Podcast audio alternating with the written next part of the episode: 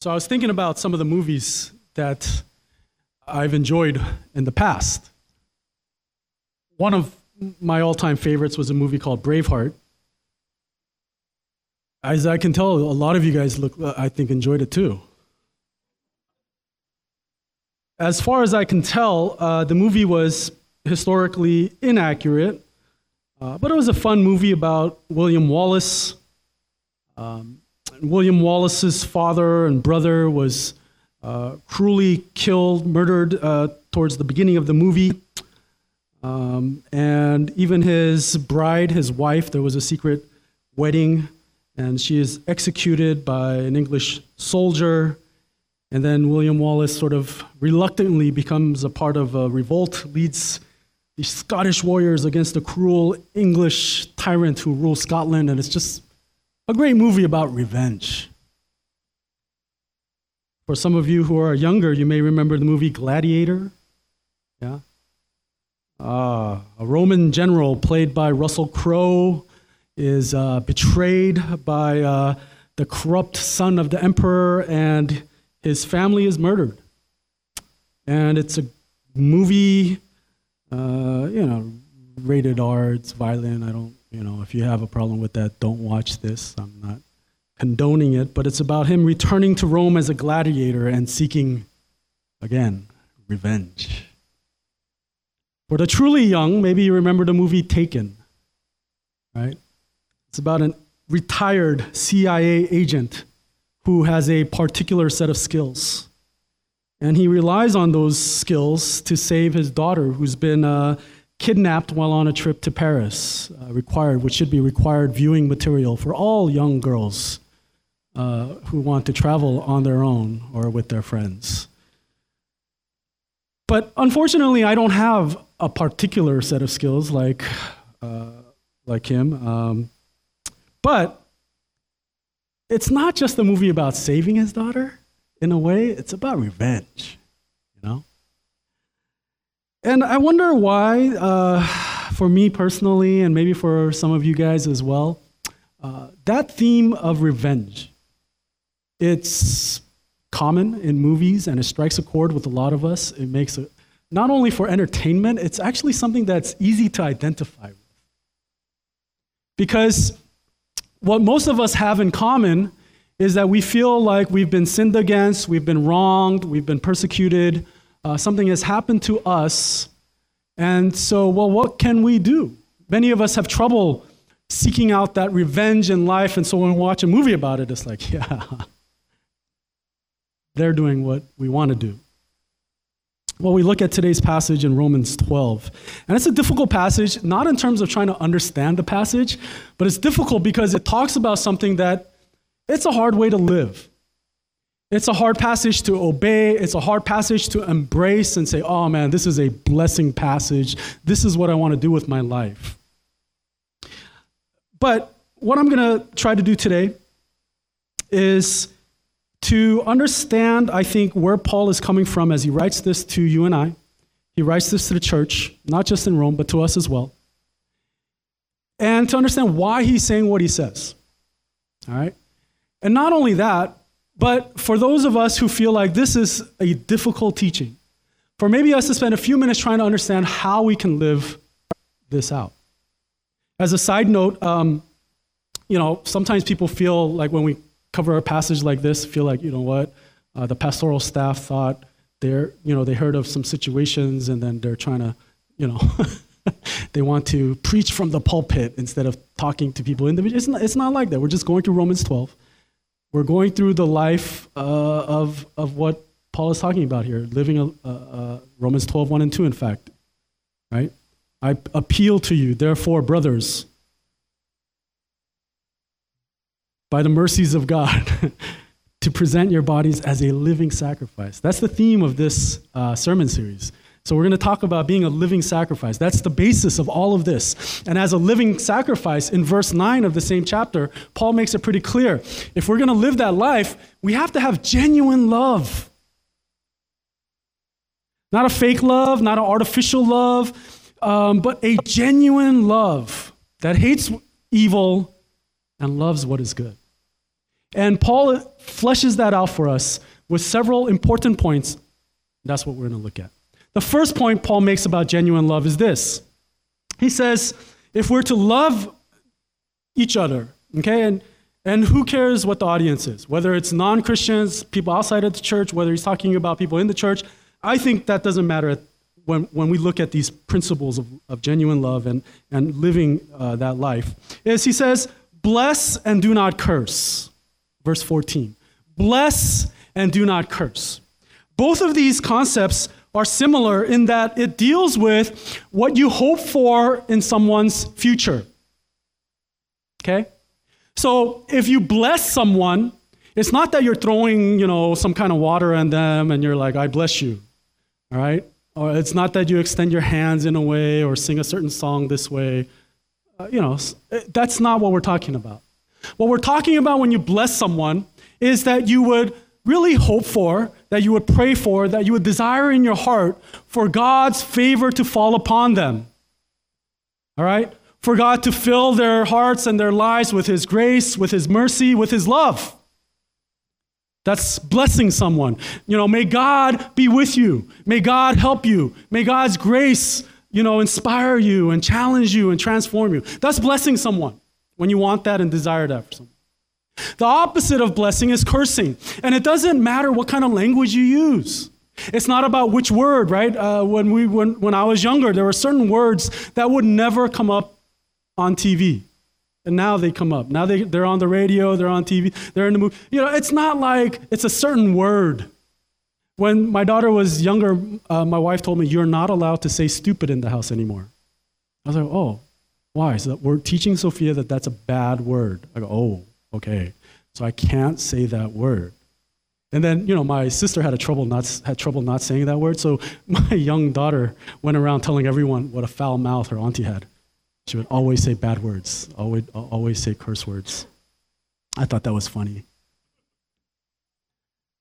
It's not about the actual words. Cursing someone is when you desire, hope for, want destruction and ruin to fall upon them. You know, they cheated you out of $10, so now you want financial ruin to fall upon them. They cut you off uh, on the freeway on your way to work, so now you hope that they would get pulled over and get a ticket, $5,000 ticket fine or something, warrant for their arrest, and carpool lane while they're at it. That's cursing someone. Paul says this is not the principle of genuine love. So, more than exactly what we say, it actually cuts to what we feel or what we think and what we desire in our hearts. And that's why it's a difficult teaching because just like it's easier to pretend you like someone, that you pretend that, yeah, I could put up with them, I, whatever, but deep down, I don't really, you know, whatever. In the same way, it's easier to fake it with your words, to say the right thing, to act in a way that's socially acceptable, but deep down, you're cursing. Paul says no. Genuine love doesn't do that. And it's because of what Jesus taught himself. In Luke 6, 27, 28, he says, But I say to you who hear, love your enemies. Do good to those who hate you. Bless those who curse you. Pray for those who abuse you. John Stevenson says this we are to bless because we have been blessed. We are to avoid cursing because there is one who became a curse for us. So now you see the principle behind why we can't or why we shouldn't curse and instead bless. It's because we ourselves, as sinners who've been saved by the gospel of Jesus Christ, we ourselves are people who benefited from this. Christ became a blessing to us and for us. We have been blessed. And He is the one who became a curse for us instead of cursing us. And so that principle ought to guide how we treat others, how we treat one another. The second thing that Paul talks about uh, in terms of genuine love from Romans 12 is this principle of living in harmony with others living in harmony with others. He starts this concept, I believe, in verse 15 when he says, Rejoice with those who rejoice, weep with those who weep, live in harmony with one another. Do not be haughty, but associate with the lowly. Never be wise in your own sight. First, when he tells us and reminds us and, and really exhorts us to rejoice with those who rejoice and to weep with those who weep. Again, we're talking about genuine love because the easy thing is to act like we're rejoicing with those who are rejoicing. The easiest thing to do is to act like we're weeping with those who weep. But Paul is calling the church to something, I think, deeper than acting the right way. The key to this, rejoicing with someone who's rejoicing, and, and to make that genuine, I think the key to this, and, and, and, and here's one of those how to kind of things if you're looking for this, all right? The key to this is making Christ to be our greatest joy. He has to take his rightful place in our hearts and in our lives, and that comes from the gospel. Because if he takes his rightful place in our hearts and he's our greatest joy, then and only then are we truly able to rejoice with others who are rejoicing. Because we don't have other idols. So here's the principle fleshed out in an illustration. Sometimes for single people, it's hard. If your idol is marriage, and we can make good things into idols if it's not in its rightful place. If your idol is marriage, then the hard thing is that's what you're pursuing, and it's an, it's an improper per, uh, uh, pursuit because you love that, or you desire that, or you want that more than God Himself, and you feel like that will solve all your problems, and that's your hope, and that's your life goal. Well, if that's what you're making marriage to be, then it is hard to rejoice when that person is getting married and you feel like, dude, I'm better than him or her. If money is your idol and that's what you pursue, then yeah. When you see that person get a raise or they get the job that you were trying to get or they get that promotion that you think belongs to you, it's hard to rejoice because we have idols. If success is your idol, if family is your idol, if school is your idol, we could go on and on. When we have idols in our hearts, it prevents us from understanding this basic principle of having Christ first, of Him being our ultimate joy, and then being able, as a consequence, to rejoice with others. The opposite of this principle is also true. If Christ is not our greatest joy, if He's not our source of comfort, if He's not our source of peace, then what happens? You will look towards the circumstances of your life for that joy. You will look towards the circumstances of your life for that peace and for that comfort. And so then it becomes a chasing after what? Whatever it is that you think will bring you comfort. And when you live that life, you're caught in a trap. Everything has to be good in order for you to feel comforted. Everything has to be great in order for you to feel like you have peace in your life and, and, and God has answered your prayers, etc., etc. And it's, it's just this vicious, vicious cycle of you depending upon the circumstances of your life.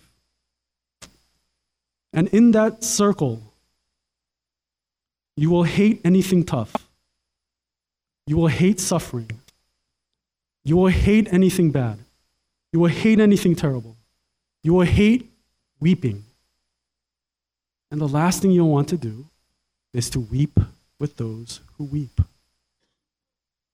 Viktor Frankl, who is not a Christian, but uh, a secular psychiatrist who experienced some tremendous and uh, tremendously bad times in a Jewish concentration camp. He writes this.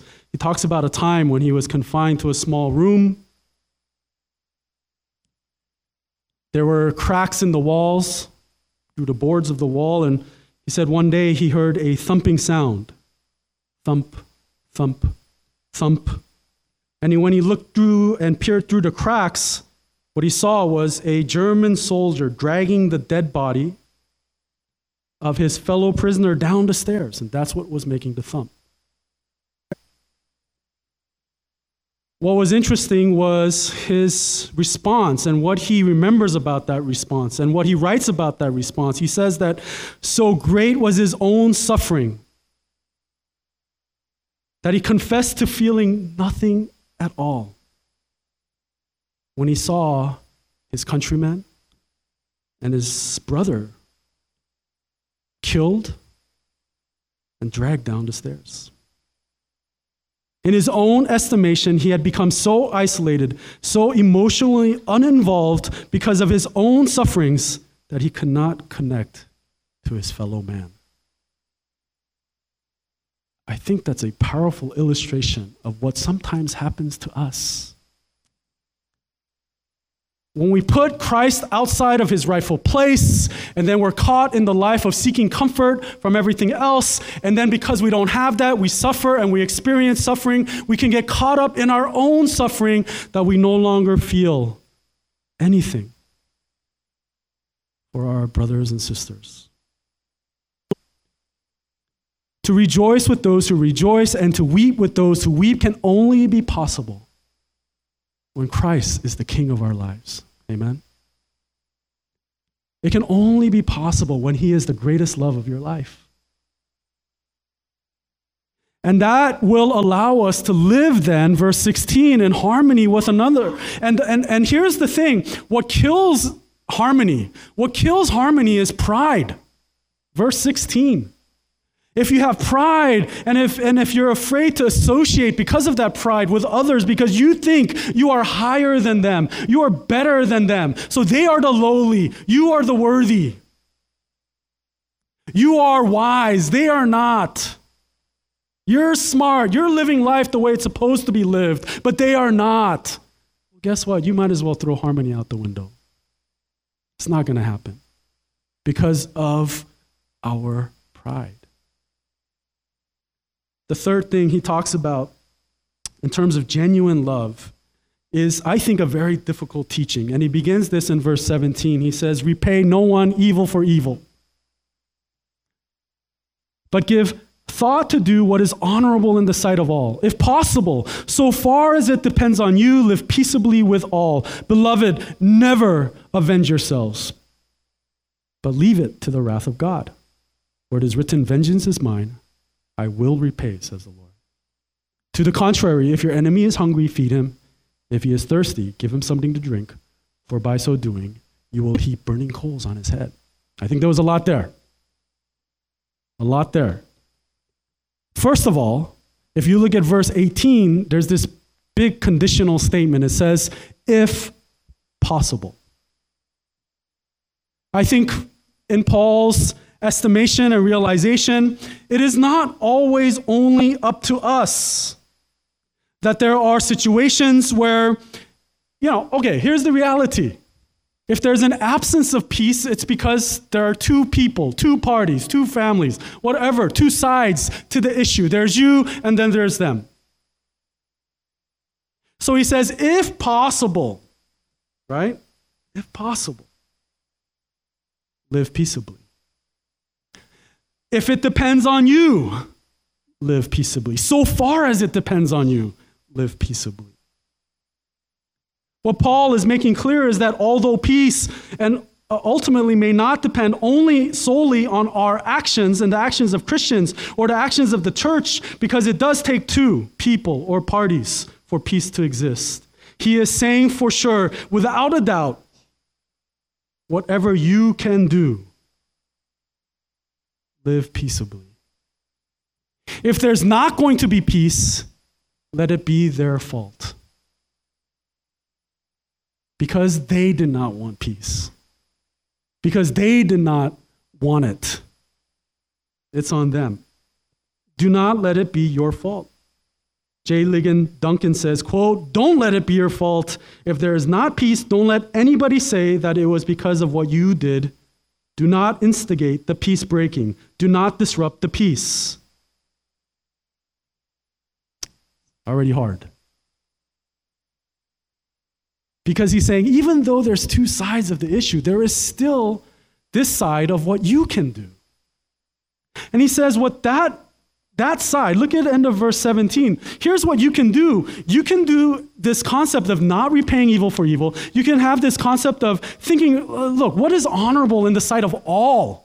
All people. He's not just talking about Christians. All people. That there must be, even for Christians and non Christians alike, for those who have Christ and those who do not have Christ, for those who have been blessed and changed and transformed by the gospel of Jesus Christ and his love, and even for those who have not, there is still this under sort of lining standard of what is right and what is wrong, of what is honorable and what is not. And he says that should always guide your actions and thoughts. And on your side, be a peacemaker. And in fact, he's going to expound on this idea of not repaying evil for evil. He says, verse 19, don't avenge yourselves, leave it to the wrath of God. Now, this sounds a little bit puzzling because when you hear this concept of look, if you're going to feed your enemy, if you're going to give him drink when he's thirsty, what you're doing is you're heaping burning coals on his head. So now what this sounds like is like, all right, so someone wrongs you, someone sins against you, someone's persecuting you. The early church, they first they faced persecution. This passage is very real to the early church. What do you do? How do you respond? Well, you don't seek out vengeance. Let the wrath of God take care of it. You know? Do something good, and it's like heaping coals of fire upon their head. That sounds awesome. God, this person did this to me. I leave it to your hands. Be a wrathful God. Be a vengeance. That doesn't even make sense. Just turn an I just turned an adjective into a noun. Have vengeance, I should say. right? You know, and, and it kind of sounds like, you know, we should, have, we should make this prayer of like, okay, Lord, I'm not going to do it. You do it. I'll just watch. It's going to be awesome. I'm going to get a bag of popcorn. I'm going to watch you destroy that person's life. The problem with that is, I think it, it, right, and maybe for you too, there's kind of this discomfort with this, and or maybe kind of an alarm that goes off in your mind because we just looked at verse 14, which says what? Bless those who persecute you, and bless and do not curse them. And when we understand what that means, we feel like, oh yeah, we were just told, just exhorted by Paul, not to do that very thing, not to wish destruction and ruin upon someone. Well, that must then at least affect how we are going to understand what Paul is saying here. And here's an illustration I, I, I like to use for this. I have freely admitted, all right, I'm going to get a little personal here, that when I was younger, I was a terrible older brother. I've said this over and over to anyone who listens. I was a really bad older brother. Ever since I was young, I was not nice to my sister. I was cruel. I was mean. I was everything terrible. Just not a nice guy. I don't know why I was like that. I, I kind of blame it as I just was non Christian. and, you know, not, I didn't, I didn't, I don't know, I just didn't care. I, I don't know what it was. And if my sister did anything wrong, well, there were times where I chose to be the judge and executioner and the jailer, and I would just play the role. So my dad didn't have to do it. I thought I was helping him. But of course, he was frustrated. And I vividly remember him several times saying to me, Sam, your job, your role, you're the older brother. Love your sister, care for your sister, help your sister, even if she does things that is not right. And I think his point was let me be the father. Trust me. Let me be the one to discipline your sister. She's my daughter, after all. You know, he still says that to me today. Take care of your younger sister. Because I think he's so traumatized by what he saw me do, like my whole life. And I think he still worries that that's how I treat her. And I go, no, no, no, I'm nice to her now. Are you sure? You know, this is the principle, I think, that Paul is writing to us and to the church. I think he's saying clearly to us, let me be the judge. Let me take care of it. Trust me. Your job is to be the older brother. Your job is to be the older sister. Love them. Care for them. So when they do something wrong to you, yeah, if possible, you pray for peace. If possible, you bless them. Don't repay evil with evil. This idea of vengeance being longing to the Lord can maybe be summed up in this weird metaphor that we're not as familiar with in our times of heaping fiery coal on someone's head. You know, because for us, we think the only time I use coal is when I do barbecuing. And I would only heap those fiery coals on someone's head if I wanted to mar them terribly. It's a terrible thing to do. But again, that would go against exactly what Paul is talking about. And so most commentators will talk about, and I think, you know, if, if you're curious, you can turn to Douglas Moo for uh, a great little study on this. He talks about how this is most likely referring to helping someone to repent. In fact, some scholars will trace it back to an Egyptian practice where people would walk around on their heads with a tray of fiery coals in order for them to repent and feel contrition over what they've done. I don't know if that sounds kind of far fetched to you or not, but everyone agrees that what Paul is talking about here, all right, is that loving someone genuinely is going to cost something. Now, we have to be careful because Loving someone with this genuine love that Paul is talking about here in Romans 12 doesn't mean that you allow someone to keep sinning against you.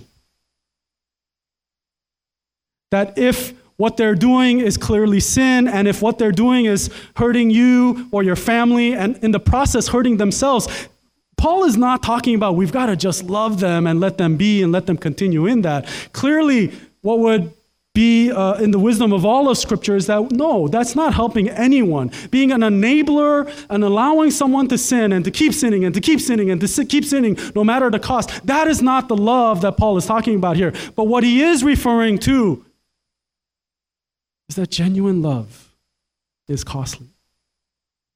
The love of a mother is costly. The love of a spouse is costly. The love of a brother is costly. The love of a sister is costly. And the love of a Christian is costly because the love of Jesus Christ was costly. That's why at the end of this passage, he says, Look, do not be, verse 21, do not be overcome by evil, but overcome evil with good. Here's the ultimate solution to all of this that there is one way to overcome. And overcome here is a it's a military term that Paul uses. And that term actually means to overpower. So it's not about being a pacifist. It's actually taking a situation and overpowering that situation with good. I don't know if you've ever heard of the story of Jim and Elizabeth Elliot. It is one of the most amazing love stories I've ever heard. That's an actual picture of them. That's really them. They're a little bit older than me. They met while they were preparing to go overseas for mission work. They were just friends. They get to Ecuador. They're, they're serving, they're, they're doing the mission work of the church in the remote um, rainforests of Ecuador. When they fall in love. Mm. That's not that uncommon, right? Go on missions together. it happens.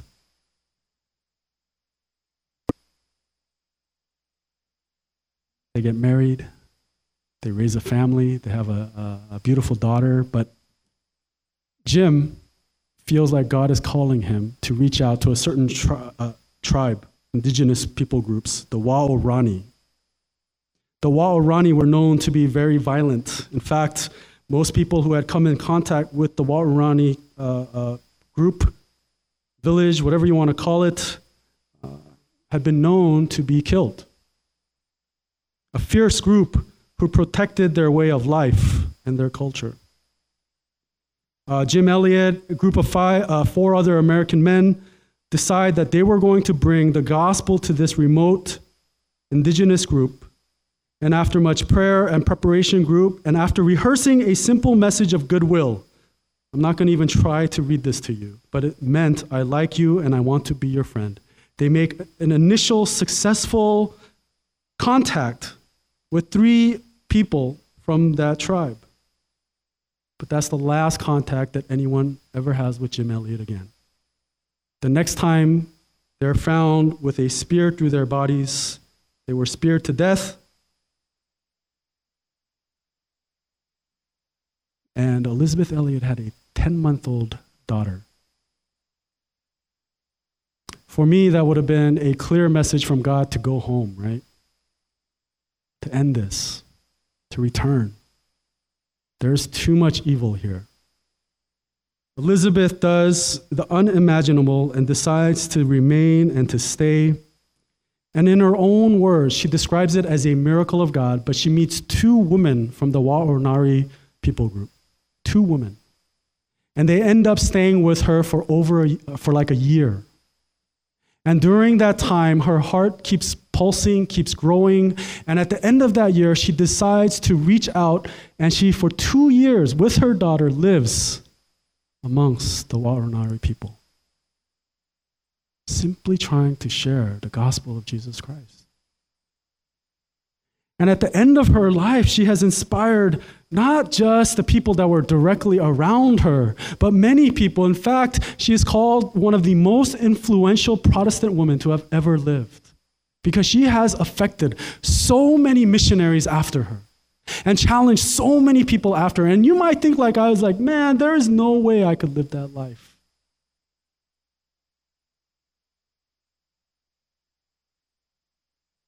Maybe you hear her story and Jim's story and you think, well, that's great for them, but that's not my story. But what we have to remember is that the reason why Elisabeth Elliot was able to do what she did was because she was affected by another story the ultimate story of overcoming evil with good. And it's the story of how man was separated from the holy creator and perfect king because of sin. And this great problem of separation, of alienation from God, from the creator, was solved by one man, one God, the perfect man God, Jesus Christ. And he lived the ultimate life and example of overcoming evil with good. The ultimate example of not cursing anyone, but instead becoming a blessing to all men. Of not repaying evil with evil. Of overcoming evil with good. And that's the same story which ought to move you and I today to say, you know what? I have to have, I should have genuine love in my life. Maybe it's not going to be easy, but that's the love I should have.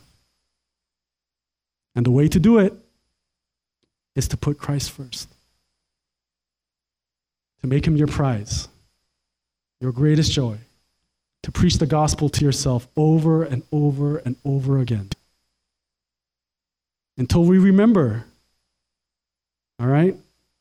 What kind of sinners we are, how much patience God has with us, how much patience He had with us, how much patience He will have with us. Until we remember that the life of Christ was to tear down all the walls of prejudice, to tear down all the walls of pride, so that no one could point to another and say, I'm better than you. I deserve more than you. I deserve God more than you. He came to tear all of those kinds of walls down so that the church would look at even people outside of the church. And if they're hungry, to give them food. And if they're thirsty, to give them drinks. Not just to think good thoughts, but to actually act and do the honorable thing. This is a crazy, crazy passage, which teaches us that we have to transform our lives. But praise God, it's not up to you and me, but it's the gospel and the love of Christ that saves us and transforms us. Let's pray. Dear Heavenly Father, it is much easier to hate than it is to love. It is easier for us to curse than to bless. It is easier to seek revenge and vengeance than it is to pursue peace. But Lord, your gospel, your life was the exact opposite of all of those things. And we pray that you would help us to take the necessary steps, as small as they might be today, to love others with the love of Christ, Lord. To have that genuine love, to put you first, and to live the correct and resulting life that should stem from that kind of great love. Pray all these things in Jesus' name. Amen. This time,